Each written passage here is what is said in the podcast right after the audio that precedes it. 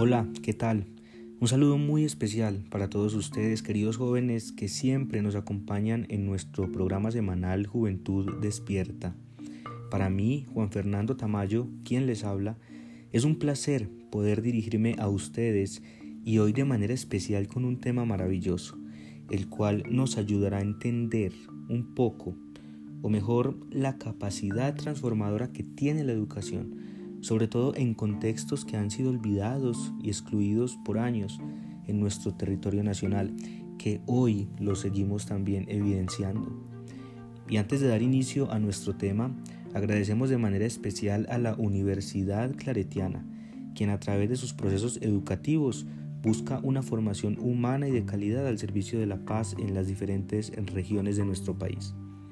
Bueno, y es justamente esta obra claretiana la cual inspirada en el principio evangélico de la verdad como medio para alcanzar la libertad humana, eh, la que nos hace preguntarnos en esta noche cómo una institución universitaria fundada en el Pacífico colombiano, una zona de conflictos y de abandono históricos, puede plantear unas categorías sociohumanísticas que están basadas en la paz, en la interculturalidad, en la humanización y en las llamadas fronteras. Más aún, cómo se hacen vida estas categorías, porque pues tenerlas en el papel es fácil, pero cómo podemos hoy traerlas a la realidad de un país tan diverso, de un país que es tan convulso también en muchos momentos.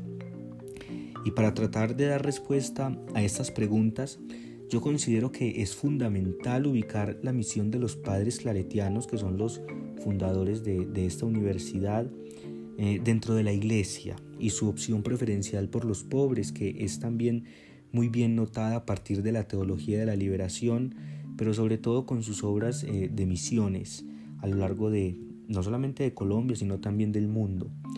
Pues es allí donde el Evangelio se encarna de una manera radical y busca objetivamente la promoción humana, justamente en esos lugares y zonas a los que otros le han dado la espalda, le han hecho el quite, reconociendo en esos lugares el llamado de Jesús.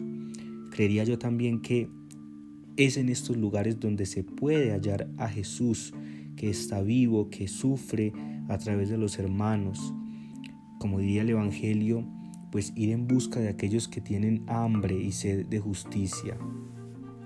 Bueno, agradecemos también eh, nuevamente a nuestro banco de alimentos que siempre está aportando al bienestar físico de las personas de nuestra comunidad. A ellos mil gracias por sus aportes y por preocuparse en todo momento de la salud y el bienestar mm, de nuestros niños, jóvenes y adultos.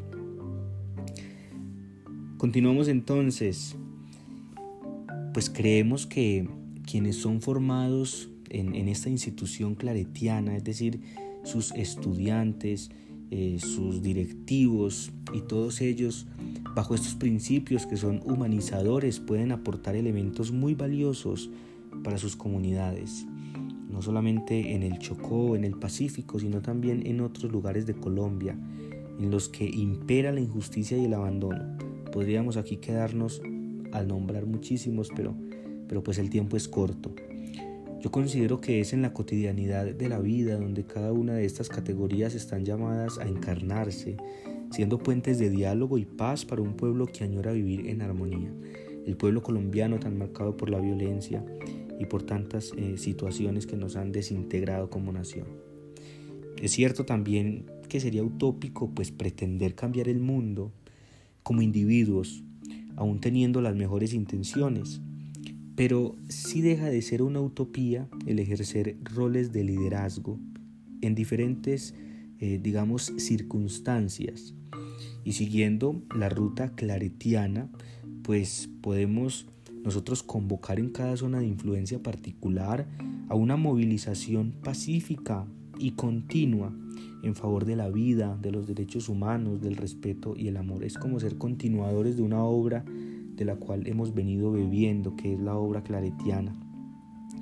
Todo esto no solo como principio moral, sino también cristiano y ante todo de pertenencia, siendo pregoneros de un mensaje que es transformador para la vida de las personas y que como diría San Antonio María Claret, pues el amor es la más necesaria de todas las virtudes.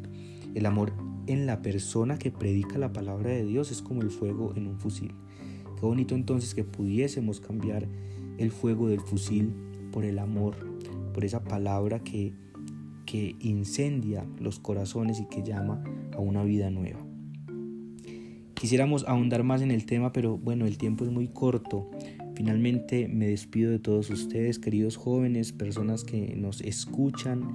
Eh, esperamos recibir sus comentarios, esperamos también escucharlos, lo que piensan frente a estas realidades y cómo la Universidad Claretiana desde sus principios, desde sus valores, pues aporta la construcción de un nuevo país.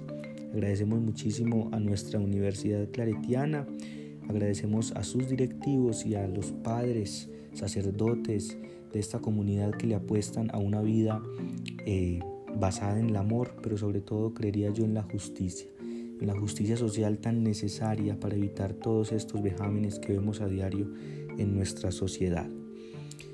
Invitados entonces todos a participar y bueno, a ser transformadores de sus realidades.